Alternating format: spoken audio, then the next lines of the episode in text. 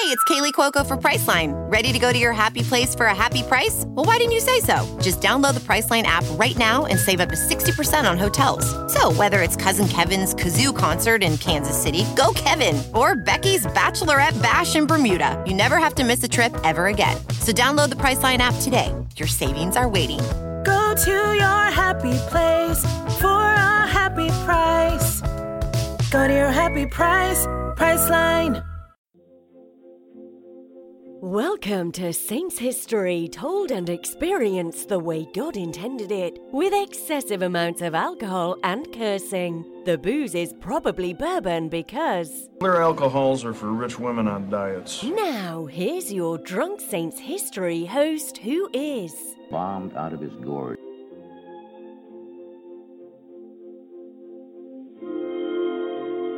All right, you paid for it, people. You donated, so you get it. Drunk history, and this is on my bucket list for for saying drunk history. I have a bucket list of the people that I want for drunk history. I want Bobby Hebert is number one, and Buddy D coming back from the dead is number two. But I think this guy might be number three. Uh, he's Jeff.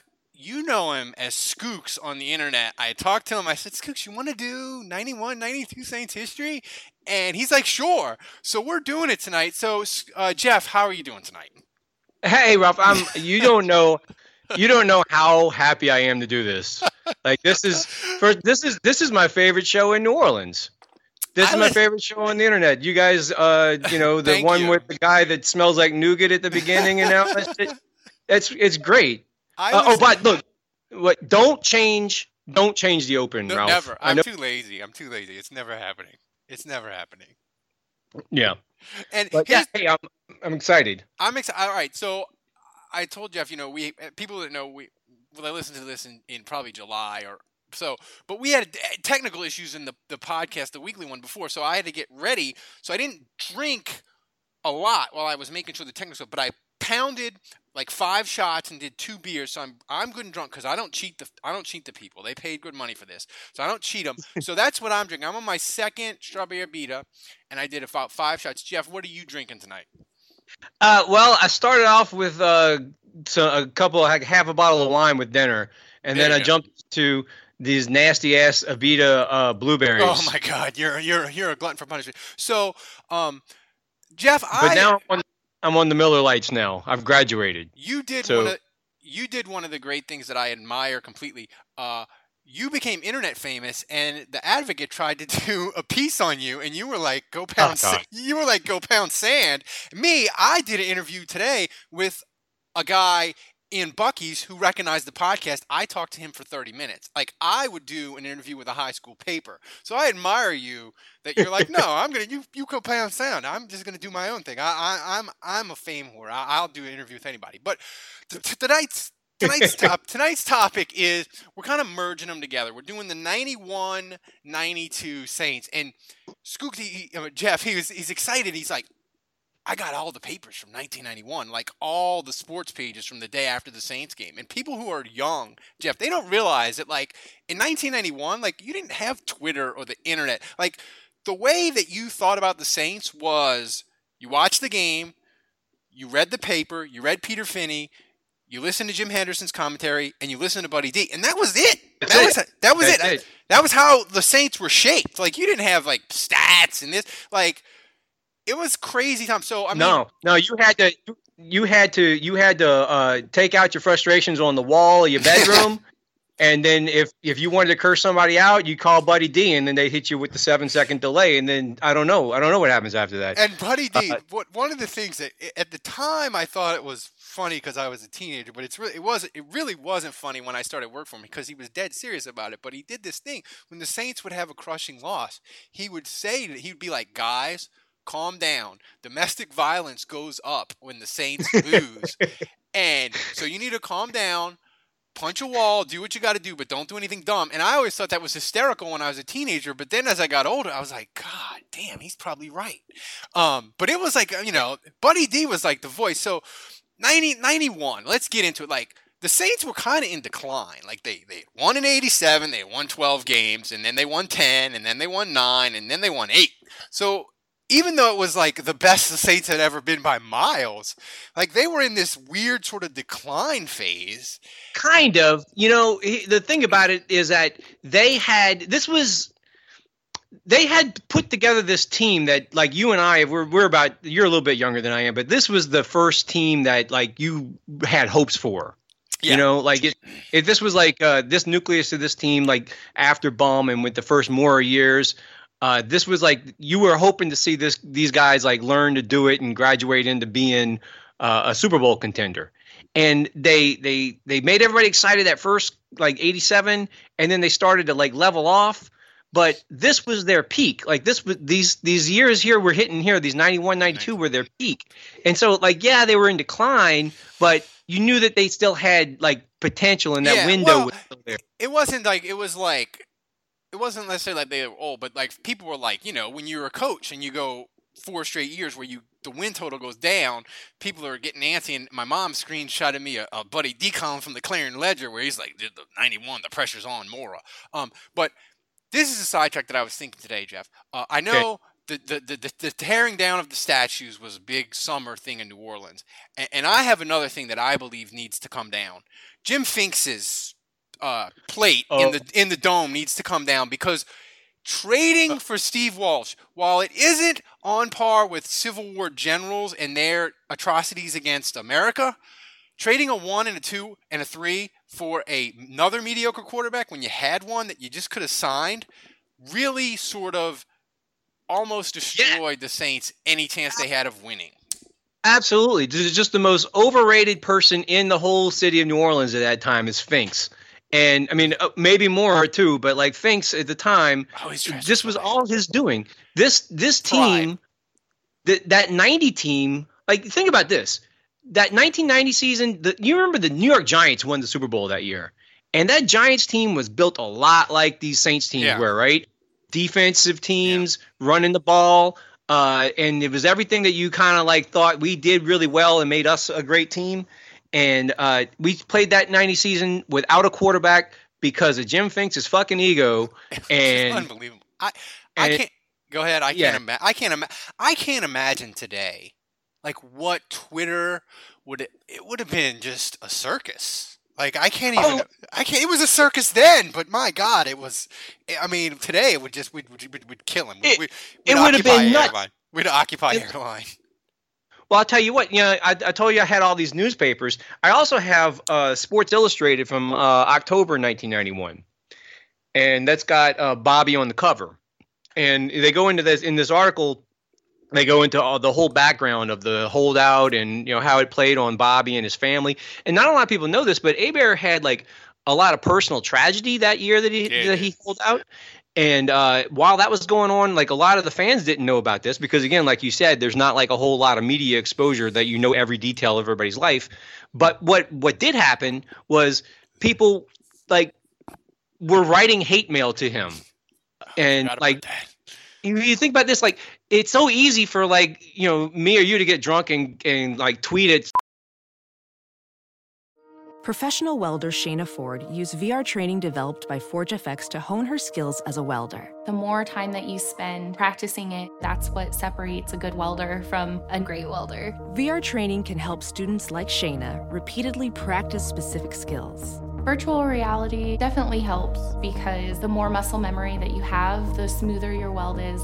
Explore more stories like Shayna's at meta.com slash metaverse impact.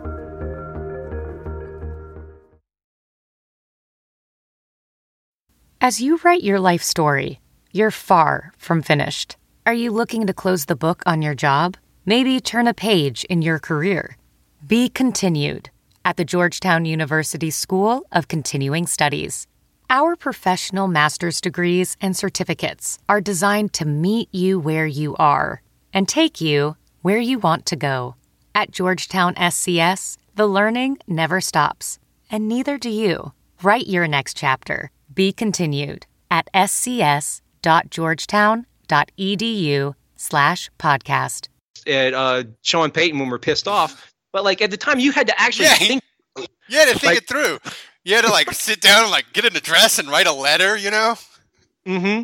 And uh I mean, the thing was, people though they his agent Greg Campbell, people hated that guy. Like they like all the rage was pointing at him. So so Bobby comes back in '91. He signs a two year deal for I think like six million at the time, and he's back in like less than what he wanted. He wanted two million a year, and he didn't even get that. Yeah.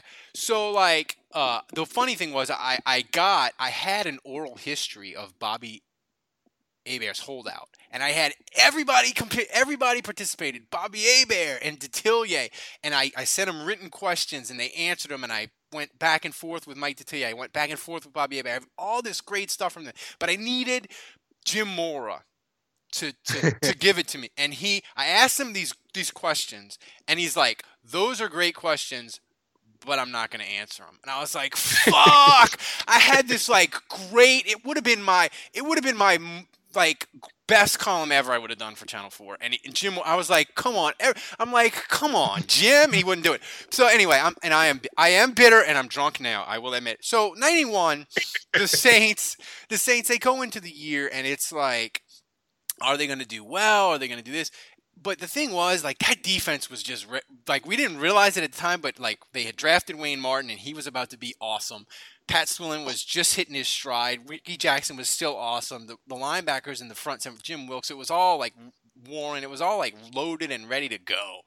Um, oh, you know the thing about Frank Frank Warren came back this year too. This was his first year back from being suspended. Yeah, and they so were, yeah, so they were loaded. And the thing is, um, is the more I think about it, 91 was the year for them to do it because the NFC that year, Washington, the 91 Washington team, they were fucking awesome. And I think the NFL Network just rated them like the best team of the last like 30 years. That, that team was oh. un, that team was unbelievable. But the rest of the NFC was kind of trash because San Francisco didn't make the playoffs. Dallas wasn't good yet with Emmitt Smith and like they they made the playoffs, but they weren't good yet. And Atlanta and the Saint like there was like 91 was the year for the Saints. I don't think they would have made the Super Bowl, but they could have gone deeper into the playoffs, right? Yeah, no doubt, no doubt. That, I mean, that first of all, the, that defense was phenomenal in ways that like people don't even appreciate today. They, uh, they the, the 91 defense was so good when I was doing my my my third my uh my 17 things for uh for the for the um for the Saints 50th anniversary um, the 91 team, uh, they went a month where they didn't allow a fucking touchdown, that defense. Right. It was four consecutive games. Yeah. And like we celebrate now, we're like the Saints did not give up a touchdown in the first half. Let's throw a parade. You know, I mean, right? Um, it, and, and, if you include the bye week, it was like I mean, six, six weeks without a touchdown because they did it around a bye, which is unbelievable. Right, right. That, and like I mean the game is different today and all, so it's kind of hard to like say that you could even have that kind of like that kind of that kind of statistical thing, but it was still dominant. It was just amazingly was, dominant. Their secondary was their secondary was terrible and they still crush teams. And and here's the thing. Here's the thing I want to I want to we'll get into a little bit later, but I I, yeah. I think their window shut on them and we as fans didn't realize it and they kind of realized it because they had drafted Craig Heyward and they would draft Vaughn Dunbar in 92. I think looking back at it, the Saints' window to win closed when Dalton Hilliard hurt his knee in 1990. Because Jim Mora, all the guy wanted to do was let his awesome defense be awesome, run the ball, and kick field goals and win games. And he never had a good running back when the Saints hit their peak. You know? Um, because Dalton Hilliard was phenomenal in '89, where he had like almost 2,000 yards of uh, of rushing. Let me, Jeff, who do you think led the Saints in rushing in 1991? Uh, was it Gill Fenerty or was it uh, Fred McAfee? It was Fred McAfee, but Gill Fenerty was second. Fred McAfee led the Saints with 494 yards rushing on a team that was dying to run the ball and play defense their leading rusher couldn't even crack 500 yards. Yeah, but they also they couldn't they couldn't keep a running back healthy that year either. That's no. how that that's how that happened. Yeah. Like Hilliard got hurt and was wasn't really he was never his like you said he was never his himself again after 89 and he was in and out and then Hayward, Heyward was, was, in, and, and out. out. and uh, they they had to call Buford Jordan Oh, back yeah. a couple of Yeah, they times, did. and uh, and then um, yeah, so then they found Fred McAfee because this was his rookie year, um, like midway through the season. But yeah, they didn't.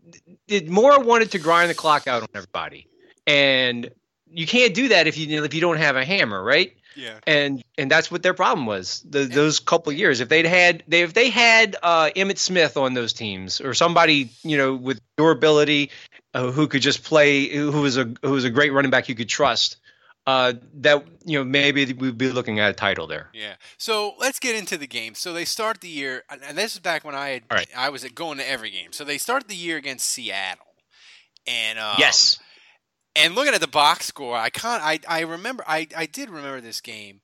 Um, the, Gill Fenerty had a 50-yard pass from Hebert, but the, the play that I really remember was was Pat Swilling doing an interception. The Saints led the Saints led 17 to nothing.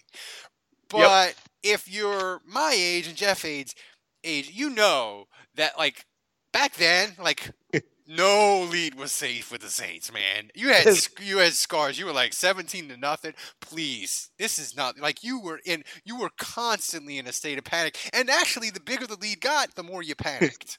there's plenty time left, bro. There's always Yeah. plenty time left. Plenty of time. So the Saints are up 20 to seven, and then Krieg hits uh, Blades and John Kasay for the Seahawks.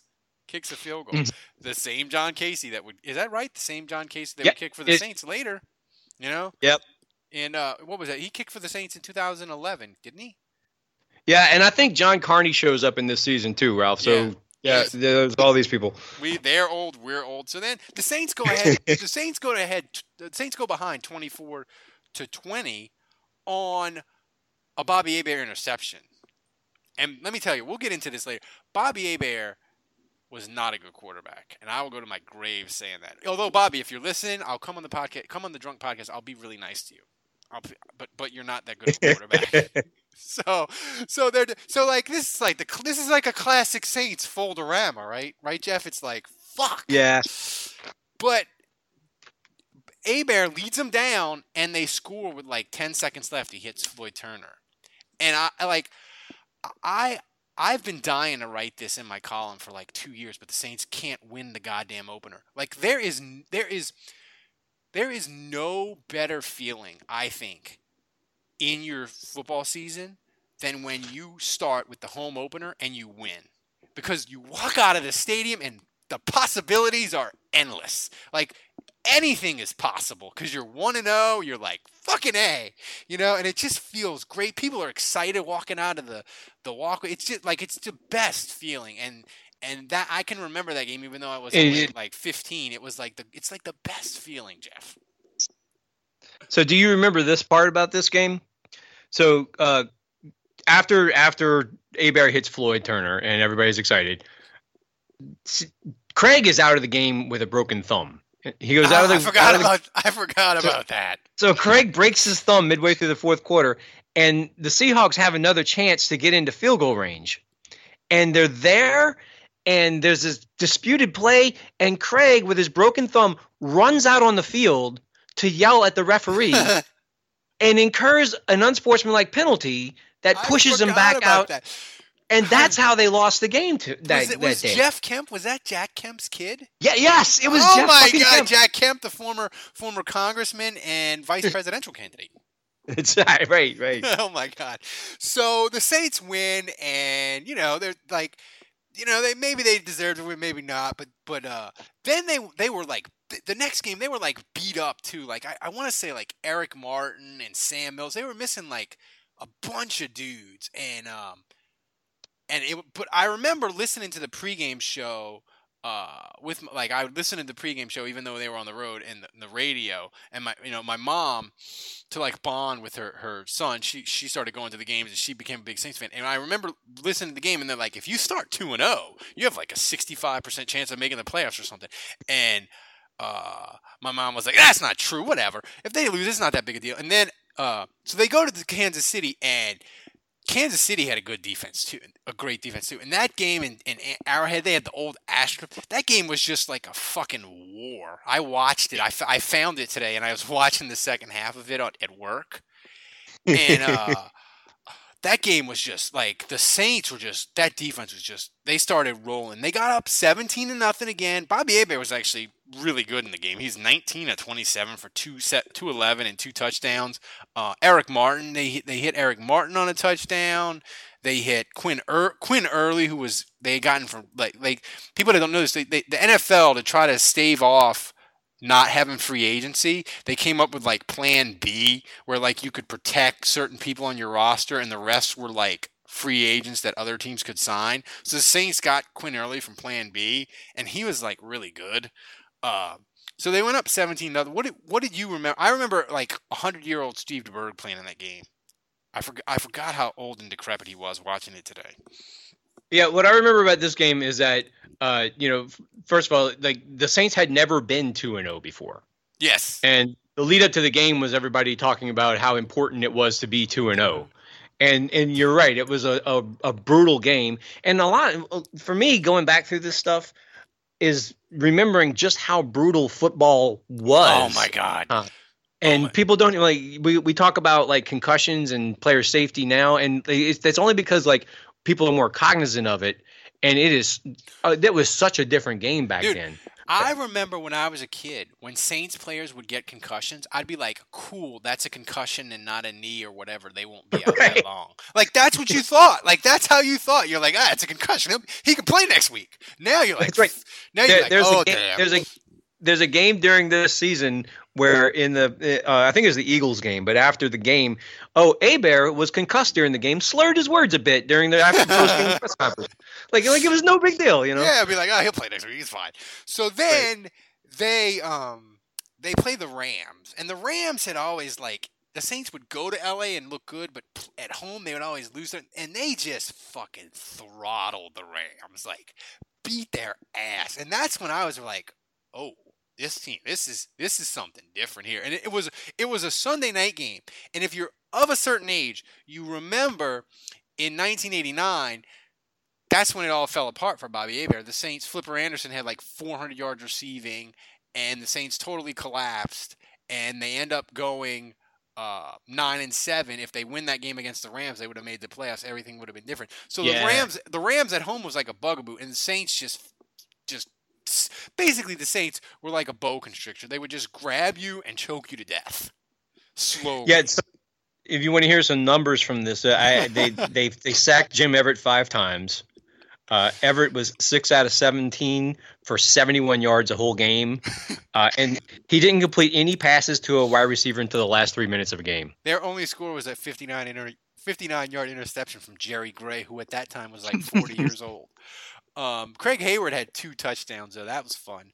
Um, they had the Rams had six first downs in the game. Like the Saints just, but and then the next game was the game where you knew it. After this game, you knew it was on. You knew this. You were like, this is the, this is the year, baby. Because Minnesota, they owned the Saints. Like they crushed them in that playoff game, and they would crush them in other games. Like this, the Minnesota owned the Saints, and the Saints beat them fucking down, Jeff. I remember like that. I was my mom was like, "You need to calm down." I was so excited during that game. Like, Yeah, you know, I, the, I don't know if people realize the significance of beating Minnesota in the NFC Championship. it Like, was oh, uh, I- because of this entire history that they had with the Saints. Like, first of all, they beat us in our first ever playoff game. Yep. They beat the shit out of us. And then they continued to beat the shit out of us for like four like consecutive games. There's like a, a 44 to 10, 45 to 3, 32 to 3. And then uh and then this game where like you you're ready to get the monkey off your back. And and yeah, you go ahead and talk about this because it's it was it, it felt really good. fun, fun, fun facts from this game: Minnesota, 151 total yards. Wade Wilson, former Saints quarterback, 11 of 22. But this I didn't know until just now, and I clicked on it. Rich Gannon, one of three. Did you know? I didn't even realize Rich Gannon played for the fucking Vikings. Yeah, he came in and got a beating too. So the Saints are four and oh. zero. Wait, wait, let, before you go on, look, this was a 26 to nothing shutout. The Vikings did not cross the 50 yard line. It's great. It's great. Like that. De- that defense. Like rooting for defense is different. Like I'm not gonna say the '91 teams were. They weren't. They weren't even in the, the same league as the Drew Brees Saints because the Drew Brees Saints they won a Super Bowl and playoffs. But rooting for defense is different, and it's almost like like being a fan of like an indie rock band or being a fan of jazz. Like you only appreciate it because it's like it's just so different and you're like you you just appreciate different things but i'm so glad that i got to see that because it made me understand defense and like as a little nerdy kid like dive into it and understand the 3-4 and the 4-3 and blitzing here and blitzing there because that's what the Saints did and that's what the Saints were awesome at. You didn't give a shit about offense. You're just like just score 17 points and be done with it. You wanted to watch defense. I remember as a kid like being locked on Pat Swilling and Rickey Jackson like just seeing them explode and be like, "Yes, they're destroying teams." Like it's just it's just a different thing, Jeff and and it you know what else it did i think it conditioned people like of our age to like understand football as just this like several hours of stress, you know, yes. and it's like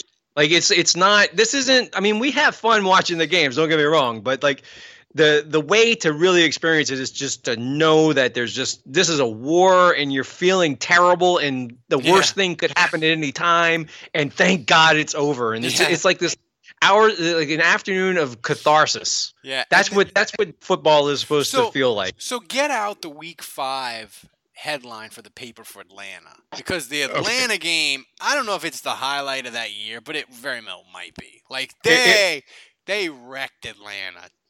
Doesn't it have yeah, like but, doesn't it have like perfect September or something on the? It's the... A, it actually says a super September oh, yeah. because they're getting ahead of themselves, obviously. Um, but yeah, they yeah every everything was looking good and and and they were really excited. I think they they first of all the Falcons figure into the season hugely, which is another yeah. big oh, theme here. But but anyway, they uh you know they beat the crap out of him. They sacked Chris Miller five times. Uh, uh, Rickey Jackson had some fun quotes in this paper. Uh, he's like uh, he was up against Chris Hinton.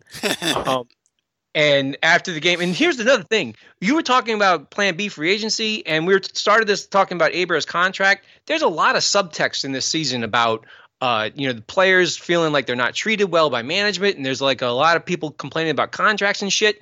And Jackson, Rickey Jackson, after this game says, you know, about Chris Hinton, you know, for all the money that guy makes, he ought to be able to block me. yeah, like people don't remember, like players, there was no free agent, so players would hold out and like not yeah. have a contract. So like, and I remember like this like the the contractors was like, oh my god, they signed Vaughn Johnson for four years, four point four million dollars. I know it's like twenty five years ago or whatever, but like the the teams just had to be. I mean, I know they print money now, but they must have like printed money and just burned it for fun. They made so much money. I mean, mm-hmm. and and and I've become as I've become older, Jeff. I am my attitude with football players is get whatever the fuck you can because you are sacrificing your body for my Sunday entertainment. Like I don't begrudge players for anything. I don't. And I'm like, right. like, like when the Saints were going after Malcolm Butler, I was like, Malcolm, you get sixty million dollars out of Loomis. You go, and that's how I am. And like, I just that's the way I feel about football. Other sports, not so much. But this game, the one thing I remember about this game is Floyd Turner dragging Deion into the end zone. Yeah, Floyd Turner was was a hell of a football player for a couple years, man. Uh, what did he, uh, he, I think he like broke a leg or something yeah. eventually, but he was a uh, an undrafted free agent, I think, and, he did, and the he had, found him, he and was, he was like a couple years, he was just amazing. He was kind of like a he was kind of like Devery Henderson, a little bit better. He was the deep guy. Um, Dalton Hilliard had a 65 yard run, but this was back when I mean the Saints Atlanta rivalry the Super Bowl has brought it, I think, back to the 1990 level of hatred. But this yeah. was this was back when Atlanta was trash and the Saints didn't have the the stadium sold out with season tickets.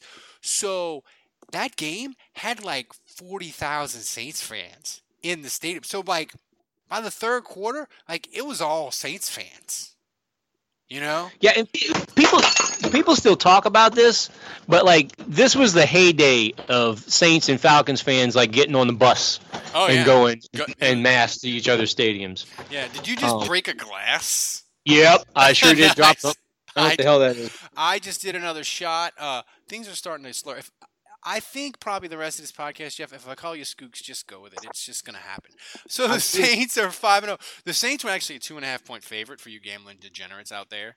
Um, and like they're a bye week, and the Saints had gone like they're five and zero, and and you're looking around, and the Washington was still really good then, but you were like the Saints are fucking rolling. So they come off the bye, and th- then they played um, Philadelphia. And Philadelphia that year, Randall Cunningham had gotten hurt, but they still, but they still had their kick-ass defense. But they had no quarterback, like none at all.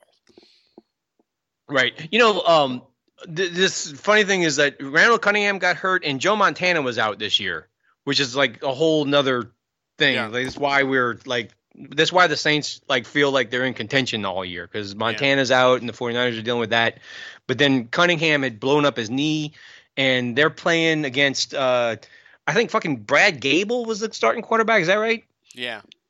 Yeah, they played like Brad Goebel, they had McMahon, they had Pat Ryan, but this is fucking amazing.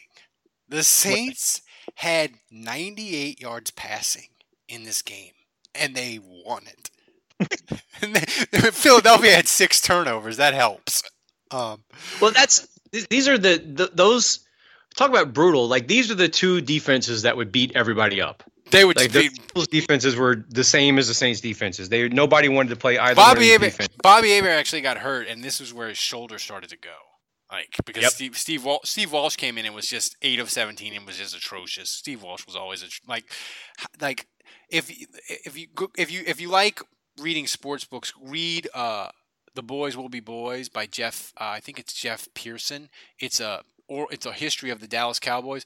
Jimmy Johnson he drafted Steve Walsh because he wasn't sure if Aikman was good, and after two practices, he brought in his coaches and was like, "Listen to me, Steve Walsh is not a good enough NFL quarterback. His arm sucks. From now on." When you talk to the press, you are going to say how awesome Walsh looks in practice, how he's be- he looks better than Aikman, and he might be the starting quarterback. And we're going to trade his ass to some stupid team. And he brought in Aikman and was like, "Look, Troy, you're my guy. I understand it. You're my guy now, but but you're going to read all this stuff in the press about how Walsh looks awesome. Don't believe it. It's all bullshit. We're going to trade him off and get picks." And along came the Saints later. Uh, and Fucking they- Jim Finks. Jim Finks, and they got him. So, so this, but the Saints they won, man. I mean, those that that game and the and the vet was like this awful stadium with like this awful astroturf that would like end players' careers, like Wendell Davis for LSU. Like the vet was just fucking terrible. Like it was a great. It was kind of fun for the fans because they were mean and yell, but for like for like the players, like the union should have like said to the NFL, like you can't make us play at the vet. Like that's how awful it was. Yeah, it was garbage. Um, so uh, the Saints they win there, and uh, they're uh, they're they're six and zero. Then they play Tampa, and it's just weird. It's just weird, like li- looking at all these teams with these uh, these quarterbacks, and you're like, oh my god, I I I uh, I forgot that he played like Chris Chandler played for Tampa. You know, Yeah. and uh, Tampa back then, Tampa was bad, but the creamsicle uniforms are magnificent. I don't care. Let- What, I don't care what anybody says. I loved them. I, uh, th- this is here's two things about these these two two weeks, right? Uh, first of all, the the Tampa game. The funny thing about the paper that week is all of the Saints, all of Tampa players are saying about uh, how um how how many compliments they got from the Saints about how y'all are a really good one in six team is what they kept telling them. Yeah. And they were it was almost like they were like proud of that. Like, yeah, we're not bad. We're a good one in six team. Uh, but the. Saints just brutalized them. They brutalized them. Um, Look at the over under in that game was 32. Yeah, it was ridiculous. And the Saints were a 13 point favorite. And the over under was 32. And the thing was, like, if you bet the under, you won. Like, it was 23 to 7. Like, man, Vegas, they're smart. But anyway. And look, also, this is a big turning point in the season. You mentioned that Hebert's shoulder was going out. uh, another couple things started to happen. And before the Eagles game started, like a couple minutes before the game started, they announced that uh, Ironhead Heyward had been sent back to New Orleans Oh, I forgot about that. Because he was involved in some kind of thing, like where the, these women were accusing him of an assault, and I don't even know how that like worked out because he came back. So I don't know. Um, but but that happened, and then uh, uh, Bobby Hebert also got concussed in the game, and then after the game, Andre Waters and Eric Martin get into a fight. Is that Philadelphia? That's Philadelphia. Yeah, Andre- Philadelphia Oh yeah. Waters was one of the dirtiest motherfuckers Yeah. ever to play in the NFL.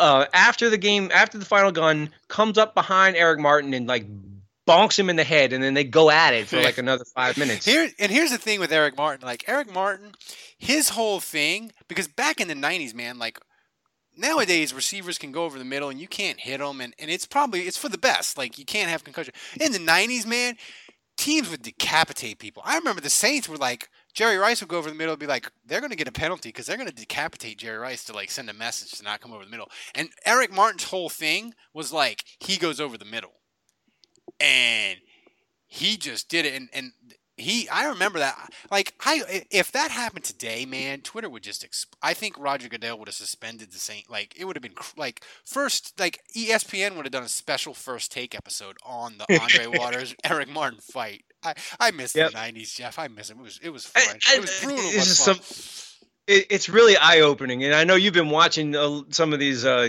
games on YouTube, I guess, but like. I mean, just the hits on the quarterbacks, Oh like my everything. I'm like, oh, that's a penalty. That's a penalty. No, oh, it was just he got his bell rung. All right, fine. Get up and do the next play. I I don't know what we were thinking back then. Like, uh, but anyway, Yeah. Um. Then they Yeah. played Chicago. They're seven and zero, and that they lost this game, man. It was a fucking. They they they needed like they they had like they were winning the whole way, and they needed a yard at the end, and they couldn't get it. And fucking Jim Harbaugh was five of twenty two in the game. And the Saints couldn't run the ball for shit, so Hebert's throwing the ball over the place. He threw 30, like, he's 27 of 39, which for Drew Brees is fine, but for Abear, that's bad. But he was actually pretty good, but he got sacked three times, and the Saints just, they lose, they lose, like, on a fucking heartbreaker. Like, they hit Tom Waddle. Uh, with like I want to say like eight seconds left. Brad Muster, Yes. Brad Muster scored a touchdown, which he he the Saints gave him a huge contract later, and he, I don't think he ever played a fucking down for the Saints. Um, you know, no, he spent the whole fucking time on the bicycle. the bi- yeah, was- Buddy D would be like Brad Muster and Tootie Robbins on the bicycle. It's the tour, it's the Tour de la Crosse, Jeff. The Tour de la Crosse. here's how here's how much of a nerd I was, and I would tape Buddy D and listen to it after again because I loved it so much. Like, like I told Buddy D when I was his producer, I was like, if you would have told 15 year old me that I got to produce Buddy D's show, I'd be like, I've made it. I like I have I have I have accomplished my life's goal. You know, so like like like I didn't make any money. I was making like seven dollars an hour, like producing Buddy's show. Like people think radio people make money, they don't. Like none of the off air people do. But it was awesome to sit and listen to Buddy D. But I just remember like Buddy D, like the Tour de the the Tour de La Crosse, because that Saints would go to lacrosse, Wisconsin to train. yeah. So, so they lose and they're seven and one, and um. oh you know- shit! Also, Ditka after this game was so fucking Oh. fired up. Oh yeah, Do you remember was- that? Yeah, he was like, "That's a great game. They're hitting it, and they're a good team, and we're a good team. I love this game." Like, but it was true. Like, it was a it was a made to order like Ditka special. You know, like, It was the best game he ever saw in his life, or some shit. yeah, it was. It was. uh, because the Bears were six and one and the Saints were seven and zero, and that was and that was back when like when John Madden and Pat Summerall did your game. It was like, oh boy, that's it's it was the equivalent of like being on Monday night. mhm. you know. So then they go uh, out to L.A. and they win, and they they win uh, twenty four to seventeen, and you're like, uh, everything is fine, I think, but It, it is, but, but- yeah, this is where like the injuries start to Yeah. really get him, right? Yeah. So they they start Steve Walsh at the last minute, like he was a game day decision. Um, they're out of running backs entirely. Like the the running backs were Buford Jordan and Craig Heyward the whole game. yeah, and uh, and then Dalton Hilliard was on uh, injured reserve, which didn't put him out for the year at the time. You could bring but him back, yeah. like you know, like this is this is how brutal it, it was. Like the Saints, Buford this, Jordan this had- team, this is the story of this.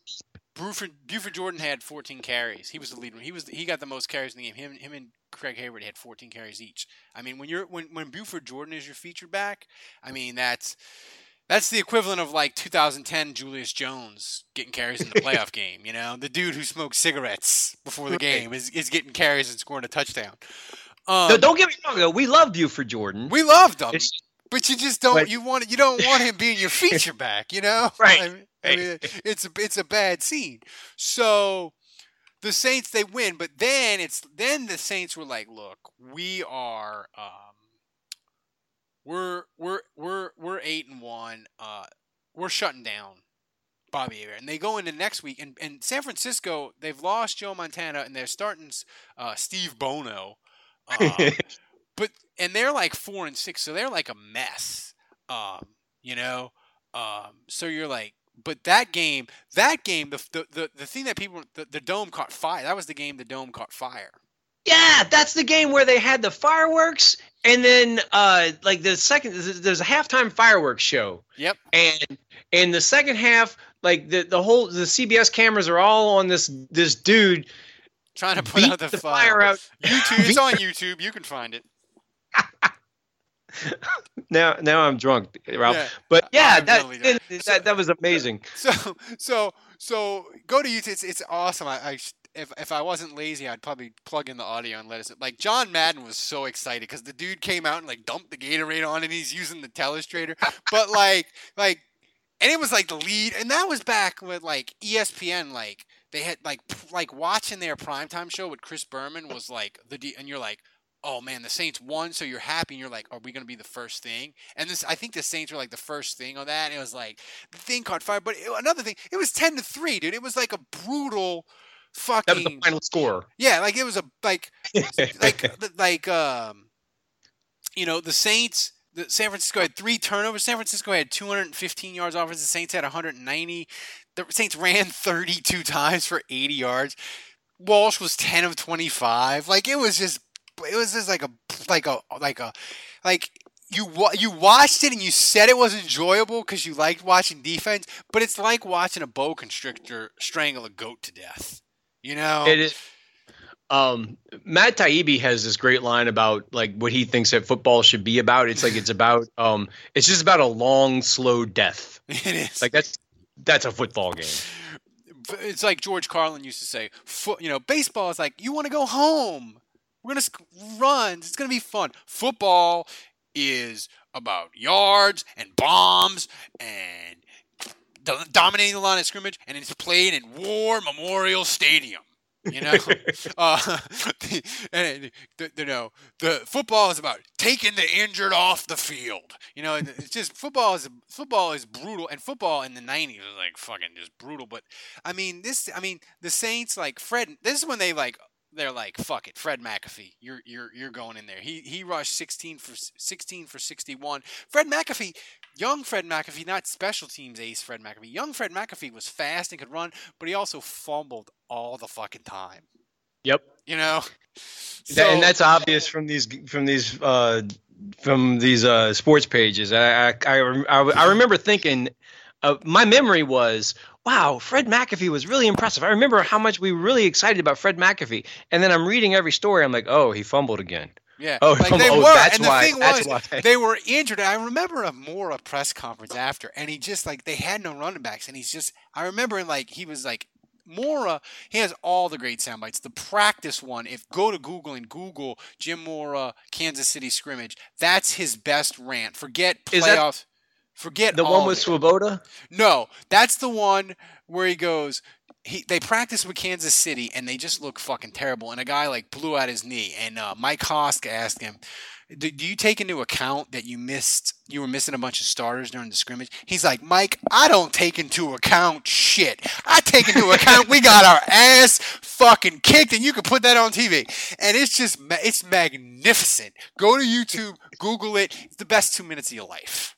And I am shit. I am shit faced like a motherfucker. So the Saints, that game, they're like, they- they're just it's just you know it's just it's brutal. And i remember but jim McAfee, jim Mora after the game he one of the games he was like fred mcafee he's just like he was exasperated. He was like he's like he's like fred's got to stop fumbling because he didn't have anybody else to go to. They had to play No, mcafee. that and, and he and he's like mcafee could be really good. He's just gotta stop fumbling. So they they beat San Francisco. You're like they're nine and one. You're like fuck. We're winning the division. We're getting a bye. We are fucking. San Francisco doesn't have Joe Montana. We can get a bye. We go to RFK and win one game. Fuck it. You know, They- like this is the this is like the peak of '91. Like you're feeling great. Then they go to San Diego and they lose to San Diego. And San Diego, like San Diego back then, was just, you know, they were fucking terrible. They were three and eight. You know, and um,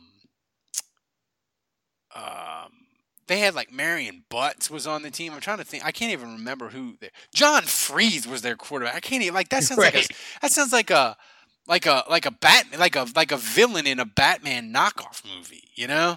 Yeah, yeah, and so like this this stretch you're about to talk about, like these are these games where like uh the Saints play well enough to win, and then they find ways to lose these. Yeah, they had four Like- turn four, four turnovers and a shit ton of penalties. And that no, you know they, you know you look at that like ah five of thirteen on third down. They had the ball for ten more minutes in Sandy, but they just like found ways to like fuck it up.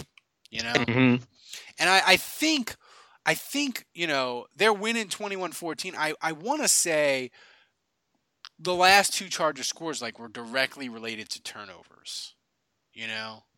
Um, Yeah, so I think so. I think like it got tied and Steve Walsh was driving them down and threw a pick and and they're just like it's frustrating because even though they're beat up to hell, you're like, God damn it, they, they need to like they need to pull this together, you know. And then this is when it starts getting really the the you you know they're in full on decline because they play Atlanta on a Monday night, not a Monday, a Sunday night. Sunday night. Sunday night.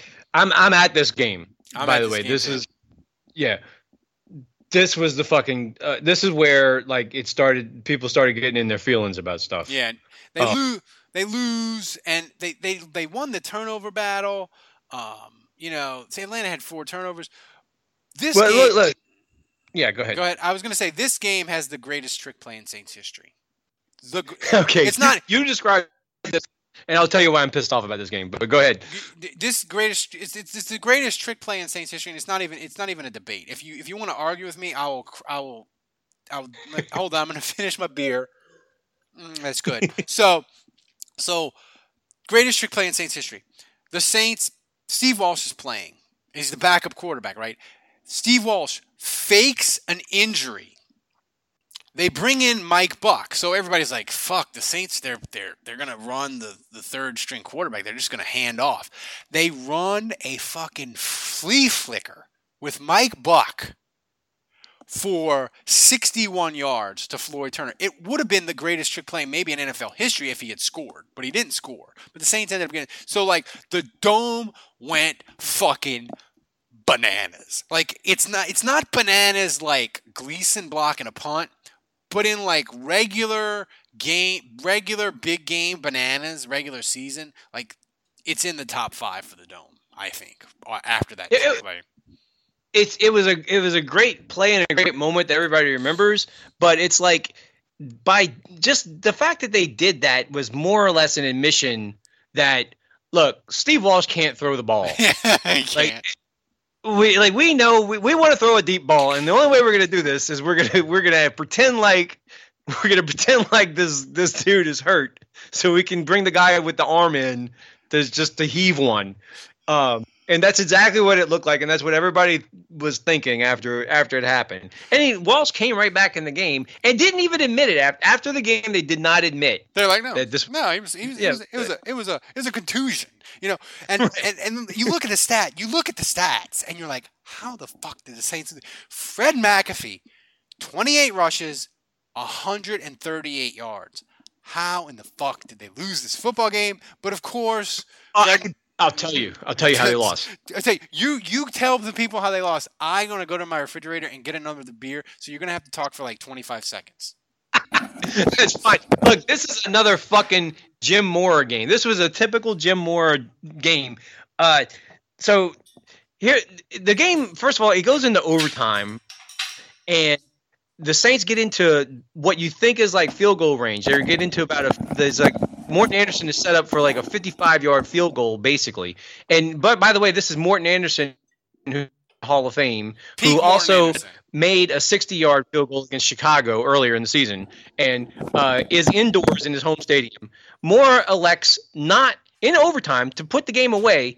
55 yard Mora elects not to let Andersen kick this field goal and instead punts. The punt's great. The punt goes to the Atlanta two, and everybody's all like, "Okay, well, I guess that's fine." Uh, except for the next goddamn play is a 57 yard pass uh, to Michael Haynes, and the Falcons are in business, and they just do a couple more plays, and it's Norm Johnson to send everybody home. And it's this is this is where the Jim Mora thing starts to really like wear on people, where it's like uh, there's it's just not aggressive enough. Uh, like we we got a chance to like put the game away in front of the hometown team uh, uh, crowd hated, on hated rival. Uh, and, and they just pass on this great opportunity. Yeah, and this it, is when the the, sec- the secondary injuries start to hit too. oh god, Yeah, you know, like Ralph, I, you guys were talking last week or so about how bad the, the the secondary injuries are with the Saints last year. This is the same fucking thing. But like it's this, but yeah, but it, but but the, the the 2016 team, like it all happened like within like a game and a half. This happened like after Thanksgiving, and it totally wrecked them. Like they had sort of had having to play like Benny Thompson. He had to play at safety this game, and Toi Cook broke his forearm. Like, and their secondary, the, the 91 Saints secondary was the safeties were okay, but the corners were fucking terrible. And they were terrible when they were healthy. Much less like picking guys off the street, right?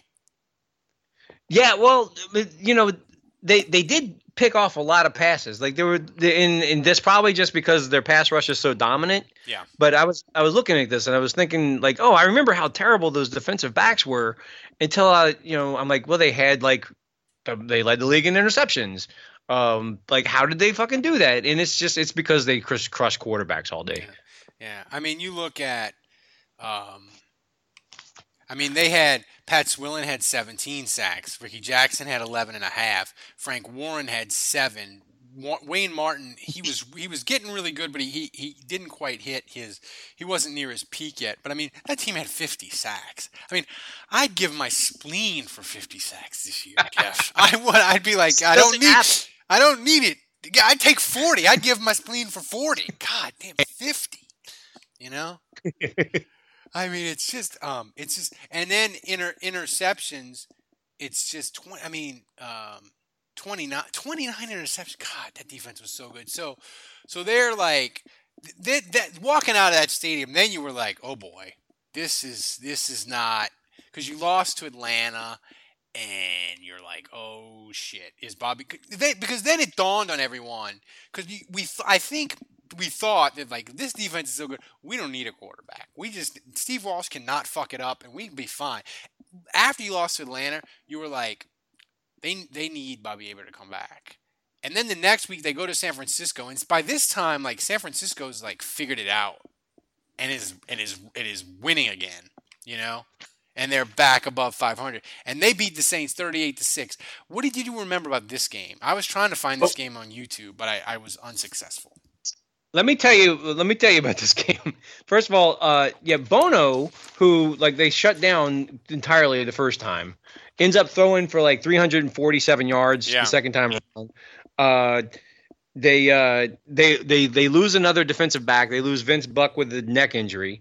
Oh, then they Ah. lose another defensive back. They lose Reggie Jones. yeah Um, and uh, so the but for somehow they're still in the game. They're in the game until Yep. like the last 30 seconds of the game. and steve walsh and did something dumb right Yes, this is so they're they're driving and they're like almost in the field goal range, and Walsh goes to clock the ball, and uh, he cocks his arm back, and the ball comes flying out the back of his hand. and instead of jumping on the ball, he stands there and like continues to like move his arm forward, like to like he was trying to clock it or something Yes, yeah and nobody believes him. And the 49ers are running the other way with the ball, and they go all the way down to the one. and that's basically how the game ends. Yeah. And what's what's really interesting about this is like, and we've talked about at the beginning, like how this there's this subtext and the drama with Hebert versus Finks, and there's a lot of like there's a lot of like uh you know sympathy for Hebert, especially from uh like Pat Swilling and Rickey Jackson. They loved him. They they let's be let's be real. They loved him. Like Pat. They loved Bobby and they hated Finks. They Yes. hate- and Yeah. so like there's this quote from Rickey Jackson. I, I'm trying to see if I can find it, but I, I'll just paraphrase it. It's like, you know, Rickey Jackson says about that play. He's like, "Look, I could say something, but I'm gonna get in trouble." And I love Rickey Jackson, man. He just you didn't. can kind of see it. I, I, Rickey Jackson, man. After games, he just didn't give a fuck. He would just he just hmm. said it, man. You know. Yeah. And- the, the newspaper was a lot more lively at the time, by the Yeah, way. Like, well, like, the, the, the, the Times Picayune and, and, and this and, and look, I'm not one of these people that's like the, the good old days were better. The good old days for sports ain't better. Twitter No. and Sunday Ticket, it's just not. Okay, don't even. Con- but the, the Times Picayune back then, they had Peter Finney, who was really good. Uh, but Peter Finney always wrote his column as if you didn't see the game. So it was always kind of like a game recap with quote. Dave Lagarde was awesome as a Saints column. I loved him as a kid because he was wry and funny and would say things like from the womb to the tomb in 60 minutes. Like it was just like it was just like he was great. He was like my my favorite. And then they had Bob Roesler. I think that's how you say his name. He would do his weekly picks column. Uh Oh, he yeah. was- he was awesome. He had like he had he would do his picks and he had like Tony and like characters that he would do and it was great. And the, now like the columns they just aren't like they don't do hot takes to stir people up and they don't try to be funny you know i don't know i don't know i, I feel like i feel like the time i feel like the times picayune their column and, and even the advocate to a certain extent they're not that good nick underhill's the best beat writer the saints have had in my lifetime but he doesn't write Yeah, col- but if he doesn't he doesn't write columns he does game stuff you know? Yo, I agree with you.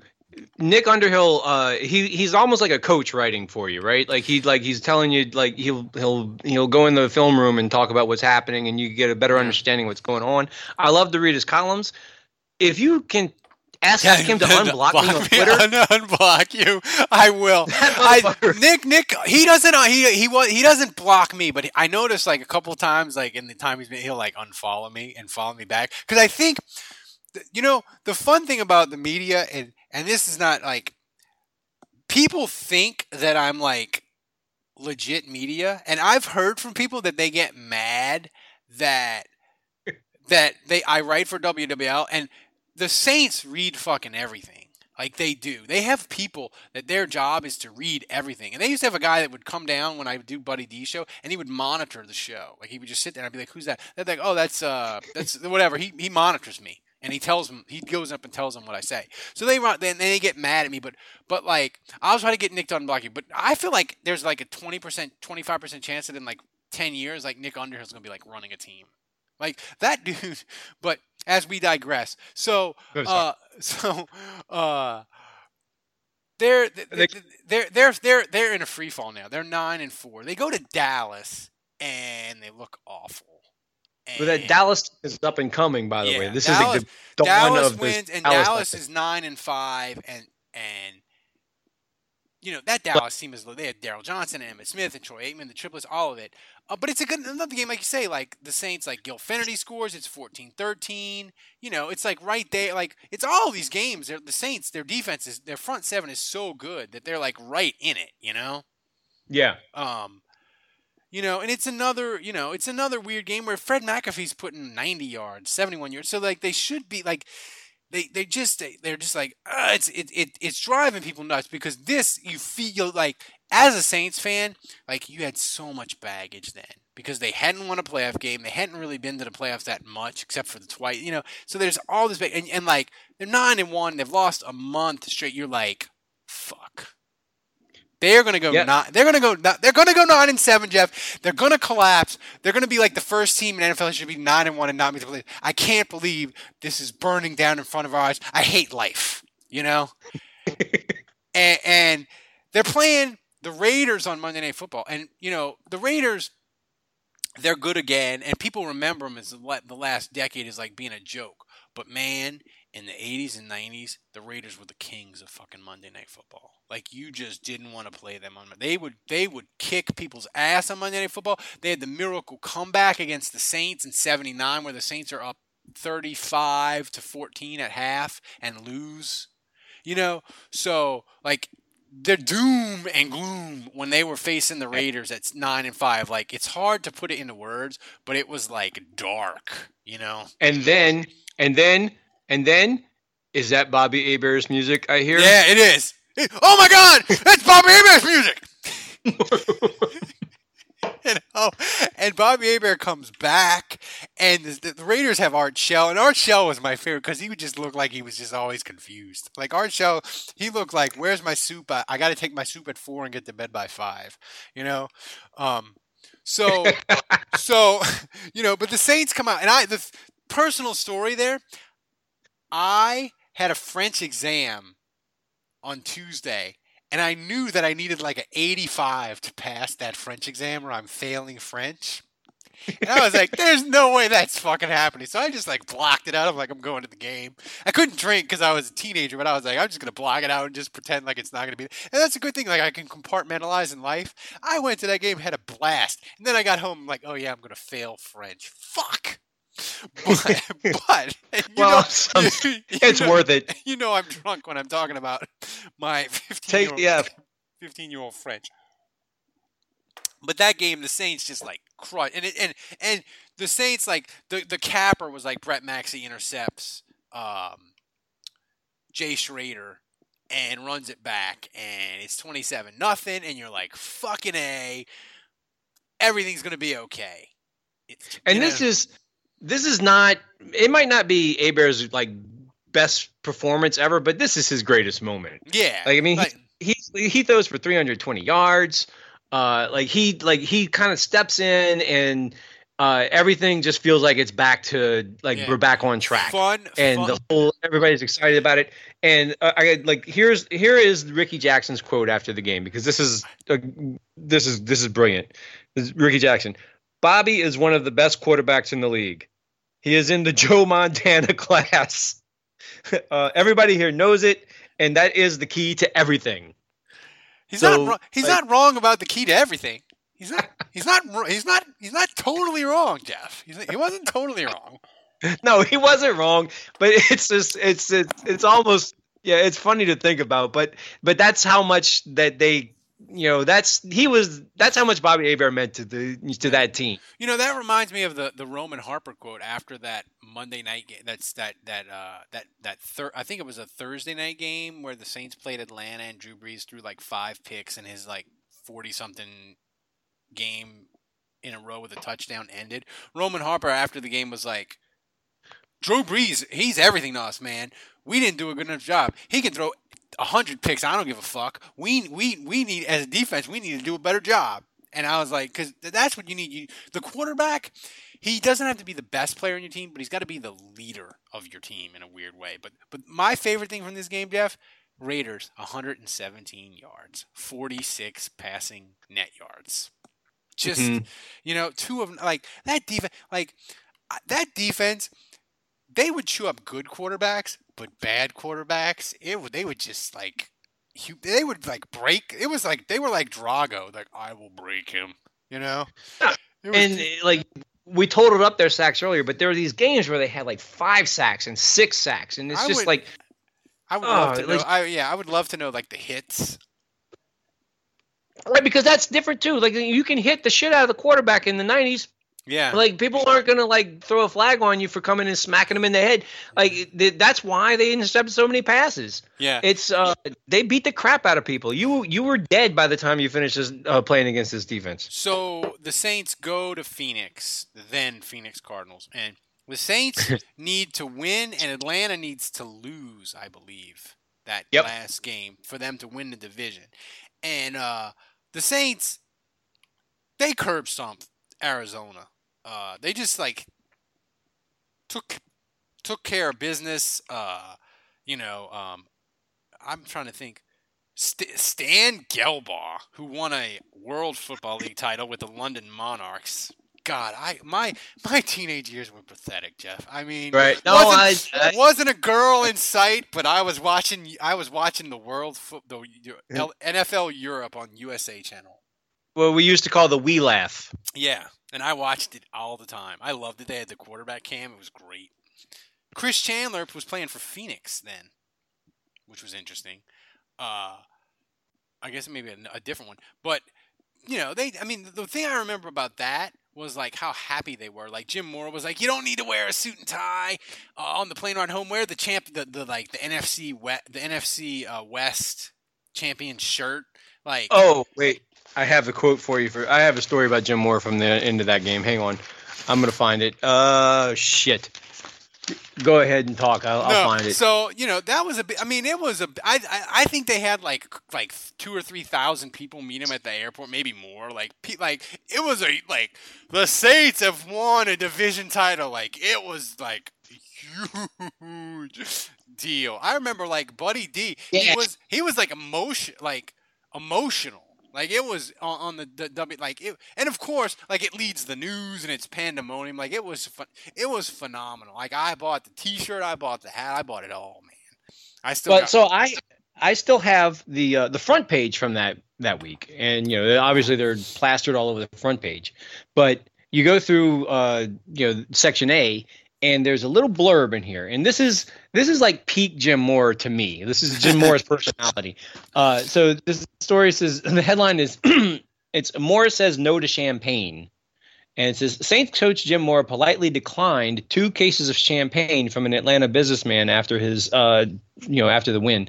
Uh, after the game, the delivery person uh, tried to deliver two cases of Moet Chandon champagne worth about seven hundred dollars, Ooh, and man. the champagne was a gift from uh, Jerome Stewart, who owns uh, Fat Tuesday Inc., which is uh, New Orleans original daiquiris.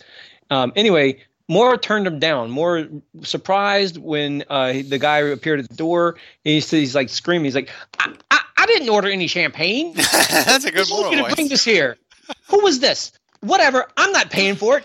They won't allow me to have the champagne in here. That's, that's, And then this is like a moment of glory. Peak up. Champagne, champagne. You want to talk about champagne? Uh, this is going off the rest. So the Saints are 11 and five, and they're playing in the playoffs Saturday game, but their secondary is devastated. Like their their their their, corners are done. This is how bad it was for the Saints. They signed Milton Mack on a Wednesday. As my cat goes, Milton Mack. Milton. They signed Milton Mack on a Wednesday. He started that playoff game against a team that was doing the run. They they called it the red gun, but it was the run and shoot four wides, um, and it was just a terrible. It like it was the worst possible draw for the Saints. The Saints probably would have been better off playing Dallas. I know as crazy as that sounds, like it was a terrible matchup for the Saints. But in the game, the, the, the Atlanta had Andre Rison and Michael Haynes and uh, I'm trying to think. Uh, Eric Pre- Pegram was Mike Pritchard was the guy who caught up. They they had they had a nice little offense there, and Jerry Glanville with the coach and he wore all the black, and they had all the celebrities. And they like Atlanta was very hateable for like a teenage boy that I was. But the Saints they jumped out Jeff to ten nothing lead. You're feeling good, and uh, then it kind of went off the rails. Yeah, uh, they, you know, and it's like you said, the, the secondary was shot.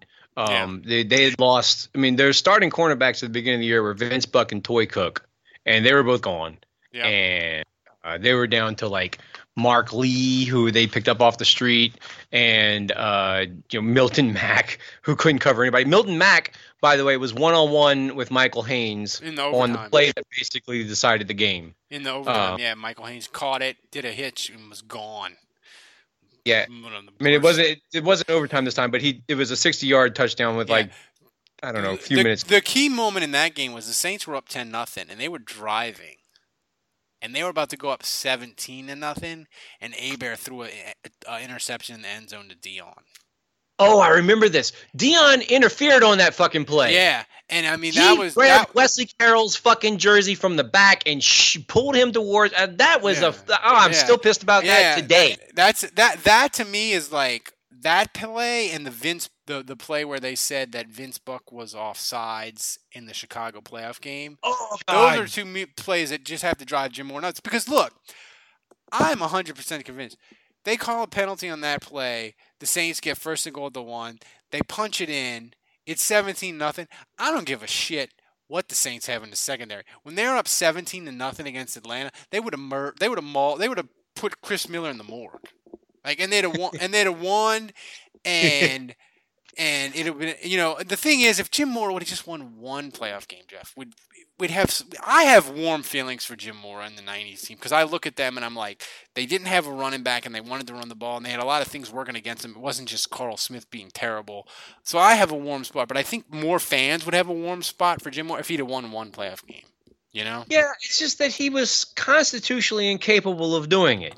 Yeah. Like just He couldn't do it. to making the aggressive decisions to to win these games. Yep. He always opted for the like the the like fine. Let's go. Let's let's just wait till they beat us. Maybe they won't beat us, but let's wait and see if they beat us. And You know- like nine times out of ten in the playoff game, like they're gonna find a way to beat you. You know, and that's the th- and that's the yeah. thing that I bringing it back to modern state. Like I, that's the thing I love about Sean Payton. Like if the Saints are playing Minnesota, let's say, opening week, and it's 24-24, and there's 35 seconds left, and the Saints have a timeout, and Minnesota's kicking off, I guarantee you, Sean Payton's not going to be like, Drew, kneel it twice. We're going to overtime. He's going to be like, Drew, get in the fucking shotgun. We have a timeout. We're going down. We're going to kick a field goal. And it might blow up in his face, and Minnesota might pick it off and run it back for a score.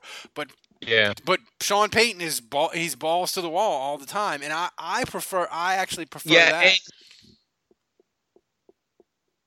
Go ahead. I've learned to love it as I've gotten older. Ralph. As I've gotten older, I've learned to love uh, the way Payton does the games. You know, like when I was a kid, uh, I was raised on more football, and as much as I hated the way Jim Mora would lose the games for us, uh, I still kind of like. I don't know. I believed in that kind of conservative, like let's ram the ball at people and play defense.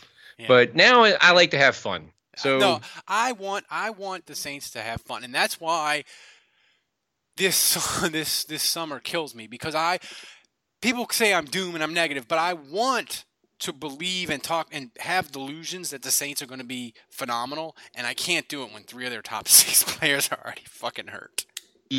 God, and you know, we're just like, we're so like we're we're running out of time, running out of time with window with this team, and uh, you know, this is this it's either this year or next, if there's a next. Well, just I know we're talking 91, 92. I'm just going to say, look, nothing in life ends well.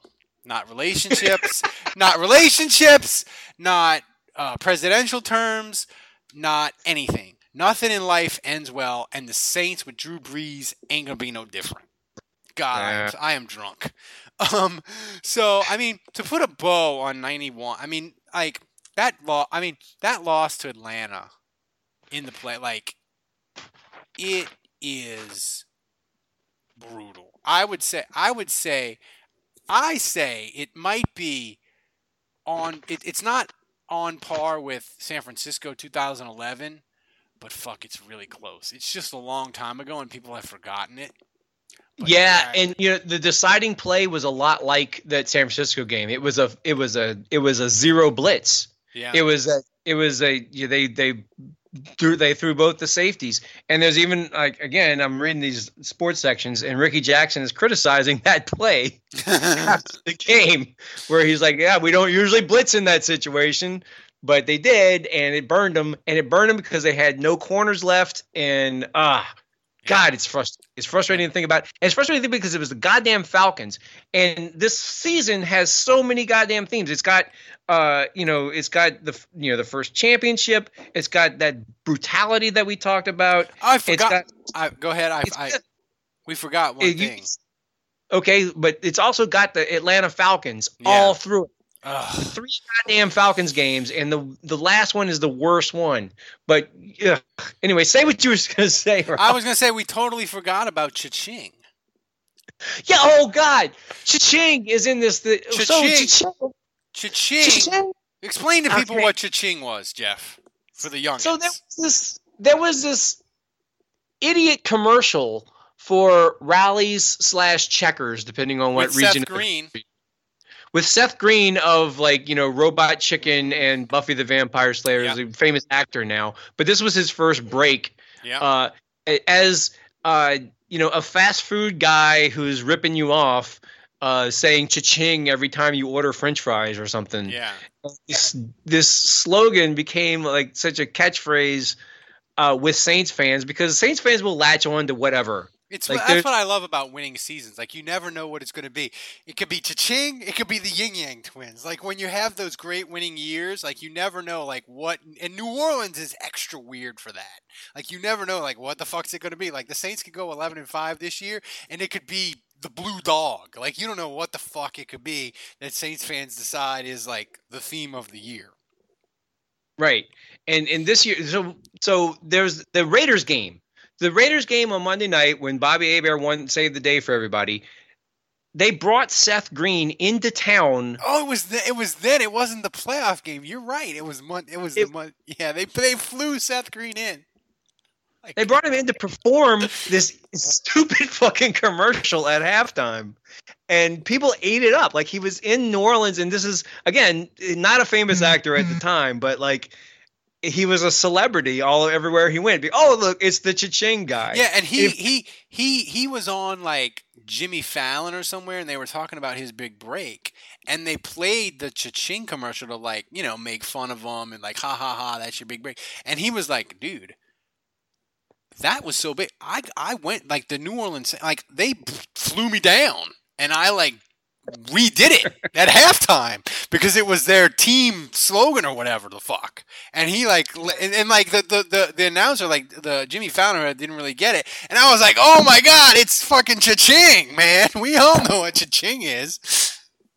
Yeah, and you know the other thing that uh, struck me about this is that uh, at the same time, uh, the Falcons were. Uh, this is when Deion Sanders was like becoming a big, uh, a big star, and they had. Uh, he was friends with MC Hammer. Yeah. And MC Hammer on the sidelines at every game, Ah. and so so like there's this competing like idiotic pop culture shit between the Saints with their cha-ching and the Falcons with the too legit to Oh, quit. And it's just like for whatever reason it's the yin and yang, you know, like the- like we're both stupid um but like in an amusing way, I guess. Yeah, like Atlanta wasn't even like, and and the thing is, like that Glanville year was like, uh, like a like a comet across the sky. Like Glanville, they were they, Glanville was never any. They weren't even close to that ever again. And they won. They they got to eleven. Like they beat. I want to say they they won like two games on like hail marys, which is a theme for Atlanta. Like they beat the Saints with hail marys and shit. But that like that team like like that just thinking of that that game depresses me still but it wasn't as depressing as 92 maybe maybe the philadelphia i mean we're not going to go game by game for 92 but the 92 saints their defense was just as good you know um and they they allowed 202 points which i think was a record at the time they were number one in points allowed they allowed 12 and a half points a game jeff 12 and a half points a fucking game Yeah. I mean, And uh, you know, I'm I'm looking at uh, I'm looking at these numbers right now, and it was funny about both of these years is that as much as we like bag on the offense, like the offense is middle of the pack both of these years. Yeah. like they're like 15 and and 14 or whatever. Yeah. like uh, you would think statistically that Yeah. that's enough to get it done, but You it isn't because of the stupid things that they do in when it, in crunch time. But yeah, the the um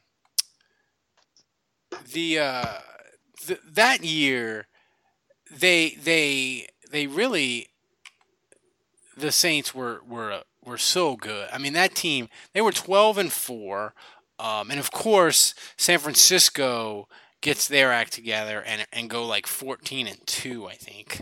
Right. Um, you know, so like any other year, like you're getting 12 and 4, you're win- or you're, you're in any other division, they're at 12 and 4, they're winning, they're getting a home game. I mean, you know, that game their losses, they lost the first game to Philadelphia 15 to 13.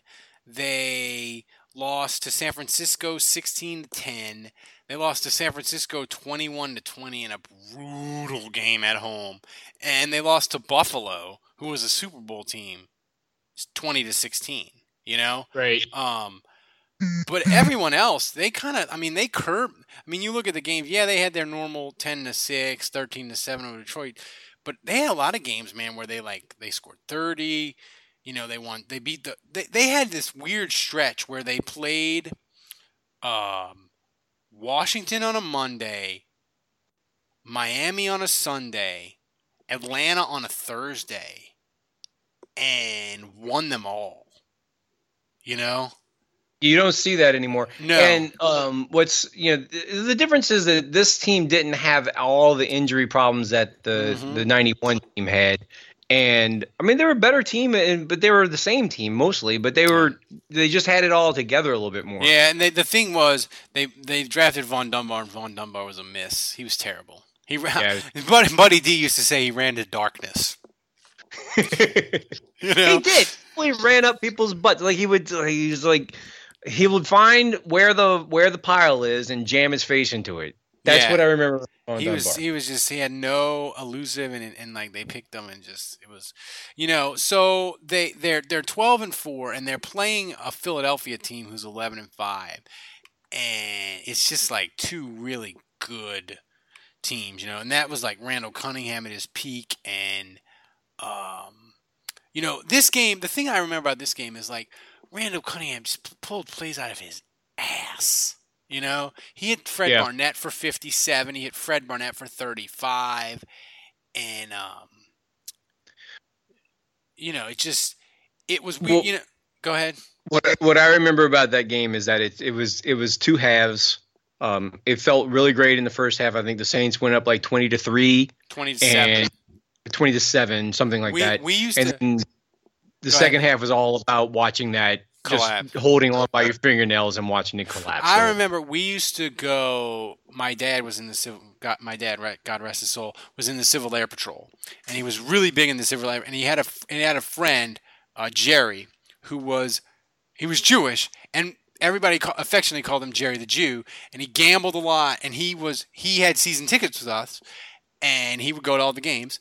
And I remember at halftime at twenty to seven, him and people were like, "We're going to Dallas. We are going to Dallas. We're going on a road trip. We're going to Dallas. We're going to whip Troy Aikman's ass."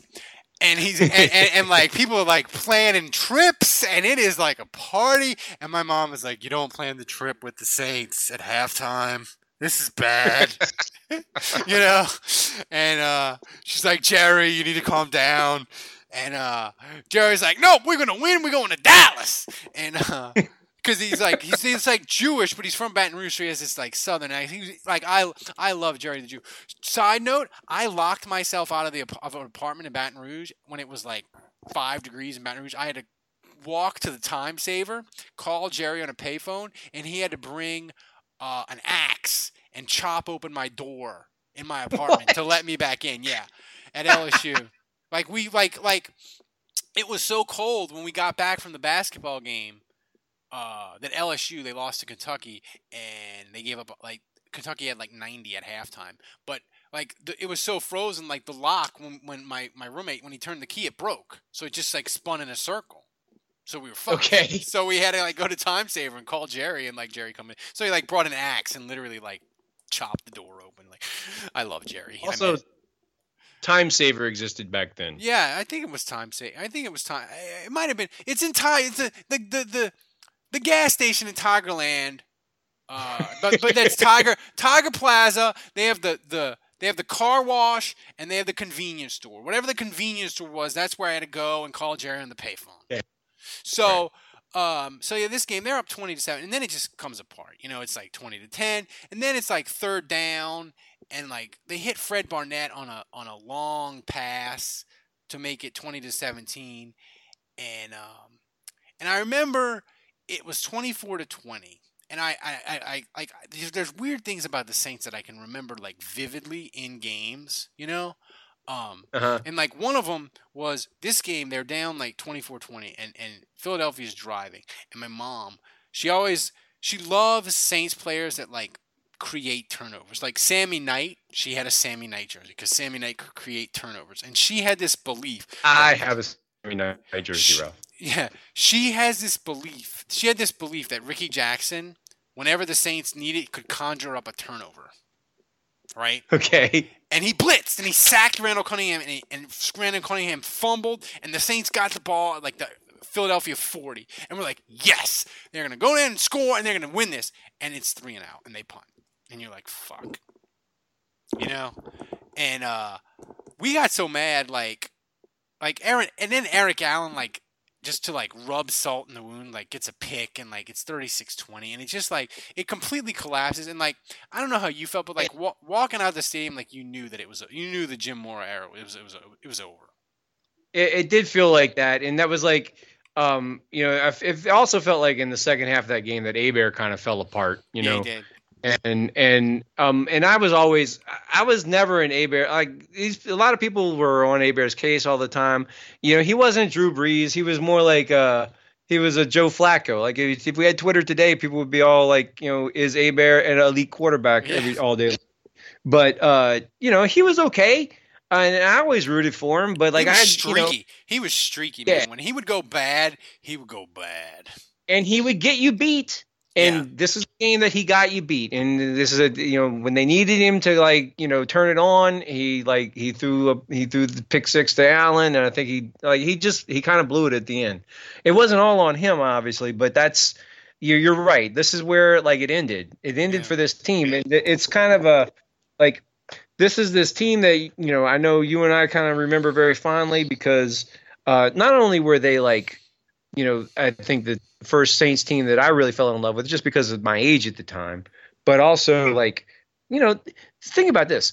This is uh, they had their their best running back was from LSU. Yeah, uh, their best, best receiver was from LSU.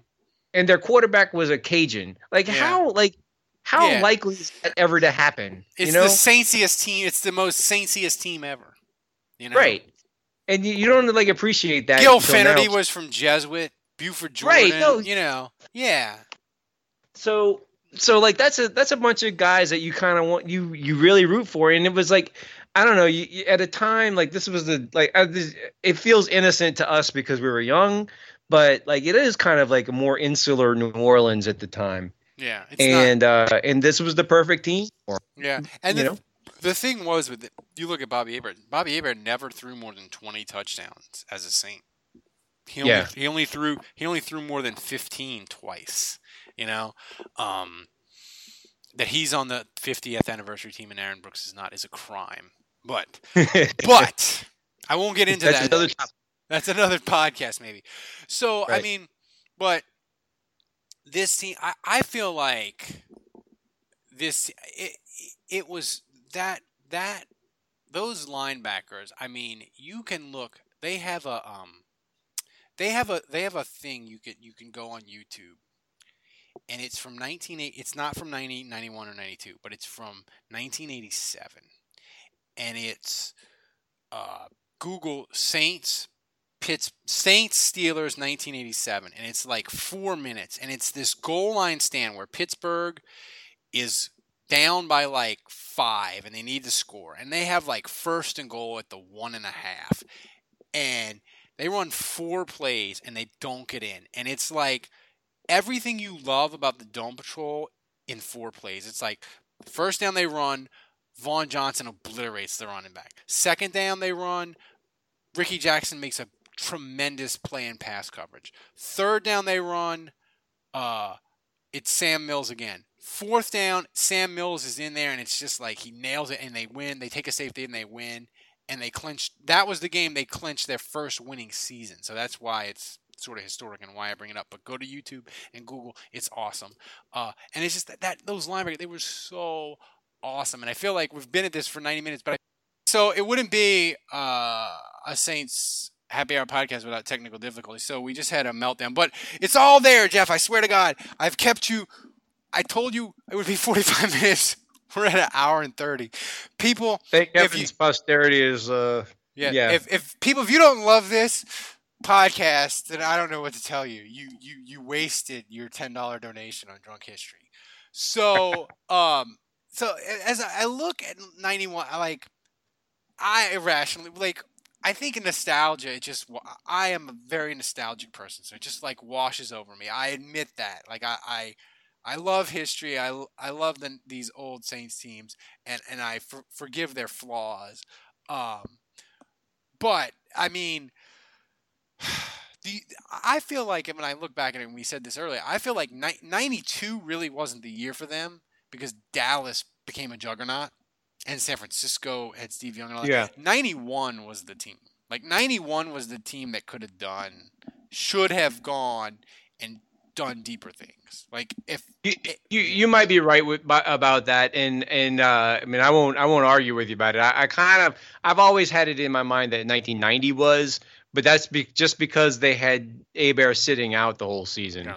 But you know, come to think of it, uh, Frank Warren was suspended that whole year.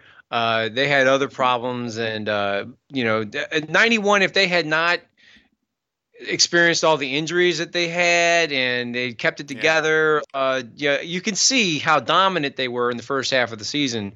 Uh, yeah, I'm I'm with you. I think that that might have been their year. Yeah, you know, and the thing is, um, you know, we didn't realize at the time the best offense Jim Mora ever had was 87. you know, that's. What's that? You know, they were second. I said, isn't that some shit? They were second in points in '87. You know, they averaged 28 yeah. a they averaged 28 a game, which is like Drew Brees type territory. You know, they had um, Rueben Mayes had 900 yards, Dalton Hilliard had 500 yards. I mean, that team that team was good and could score. Um, you know, uh, and one thing that that the, the, the, that really fucked them was they lost Mel Gray in Plan B, and that they let that happen is is one of the underrated sins because Jim Mora he wanted to play defense, he wanted to run the ball, and he wanted to have awesome spe- awesome special teams. He had awesome had an awesome kicker with Morten Andersen, but he but when they lost Mel Gray, he was like unbelievable return guy. Yeah, and I mean he made a lot of things like he made up for a lot of things, and also those that 87 team scored on special teams in weird ways too. If I remember Dude, correctly, they, they like blocked kicks and shit. They blocked, yeah, they blocked nine kicks in 15 games. They were blocking a kick every other week. They were the Doppelganger. Of, they were the Bizarro 2016 Saints, where the 2016 Saints were having a kick block right. Yeah, eventually it comes back, I guess. So, Jeff, uh, like the 91 like it's it's it's so weird. I, I I love I love the 91 92 Saints. And I like I don't even I don't even hate them because they didn't win a playoff game. I feel like Hey, they, I'll tell you what I think. It's it's it, it makes everything that we've gone through in the last decade all the more sweeter. Yeah. Like it's like uh, you know, I mean, I, I guess like at the time I remember like the older people like telling me, "Oh yeah, you don't even know what it was like watching the Saints in the 60s and the 70s when they, you know, there was just everything was hopeless and John Mecom was an asshole and you know, everything was like just doom and destruction all the time." And like I, you know, we thought we were spoiled and yet you know, we were constantly frustrated by these playoff losses and the fact that we never got over the hump. And then to come to, you know, jump to post Katrina times in the in the you know the the Payton era where they actually made it to the promised land and actually did the thing that nobody thought they would ever do. Like you you experience that on like a higher level. Yeah. Having died the deaths of watching the Mora era Saints. I, I remember one of my, you know, I love the 2010 Saints, and I know people remember Beast, And all that horribleness at the end, but I love 2010 because I felt like when when they won the Super Bowl in 2009 like all the baggage of the Saints are going to blow it. It's never going to go away. It was all gone. After, in 2010, 2010's team was really like an 8 and 8 team that went 11 and 5 on sheer like we're the fucking champions. We got Drew Brees. We're winning this game. They won like a ton of close games, and I remember remember they played on. Uh, Jeffrey, there. Yeah, I'm here. Uh, do you remember when they when they uh, when they played on Thanksgiving? You know. Uh, yes. They played on Thanksgiving, right? And they played Dallas, and they were in the process of blowing it, right? And they, um, all my relatives like, it's the same old Saints. They're gonna fucking blow it. I'm like, what do you mean the same old Saints? You mean the world fucking champion Saints? They're gonna win this fucking game. And they come back and they win it, and I'm like, there you go. You know, and it was all because, Yeah. You know, and it was all because of the '91 team. You know, And and my like I can tell you this, my attitude is completely Yeah. different nowadays than it was back then. Yeah, I mean, I, I with Brees, I believe, but like, I don't know. The final, the, the final thing on the on the on the on the 2000 on the 2000 Saints, I guess, is what are like. I mean, on the 2000, the, 91, 91, 92 92 Saints is like. Saints. I love them, and their defense was historic. And just because they didn't win any playoff games doesn't make them less awesome. And I love them. Put Jim Mora's name up on the Superdome and take Jim Finks down. That's my final thought. Your final thought, and then we'll get out of here. Yeah, no, I'm with you 100% on that. And then, you know, th- there's a there's a uh, the, Jim Moore is kind of like there's Yeah. a whole media thing with him, but yeah, I agree with you. I think that uh, you know he he did like the best he could with that group, and Jim Finks kind of like was the problem for the. I'm drunk as shit, Ralph. I'm drunk as Like- shit too. I hope this is recording. The levels look whack. But anyway, so anyway, Jeff, aka Skooks, I appreciate this so much. Uh, this was awesome. You gave me like twice the time that I told you it would take. Uh, I'm gonna edit this now because I love it. And thanks to everybody for donating. Uh, I love this so much. I don't know. Like I may like post it right now. Anyway, Scoot, you know him. He's fucking Skooks. Go to Library Chronicles. It's awesome. Uh, anyway, uh, until next time, Drunk Saints History is the best. Thanks to all of our Saints Happy Hour listeners whose donations made Drunk Saints history possible. Until next time, remember surviving Saints history is hard. That's why God made alcohol.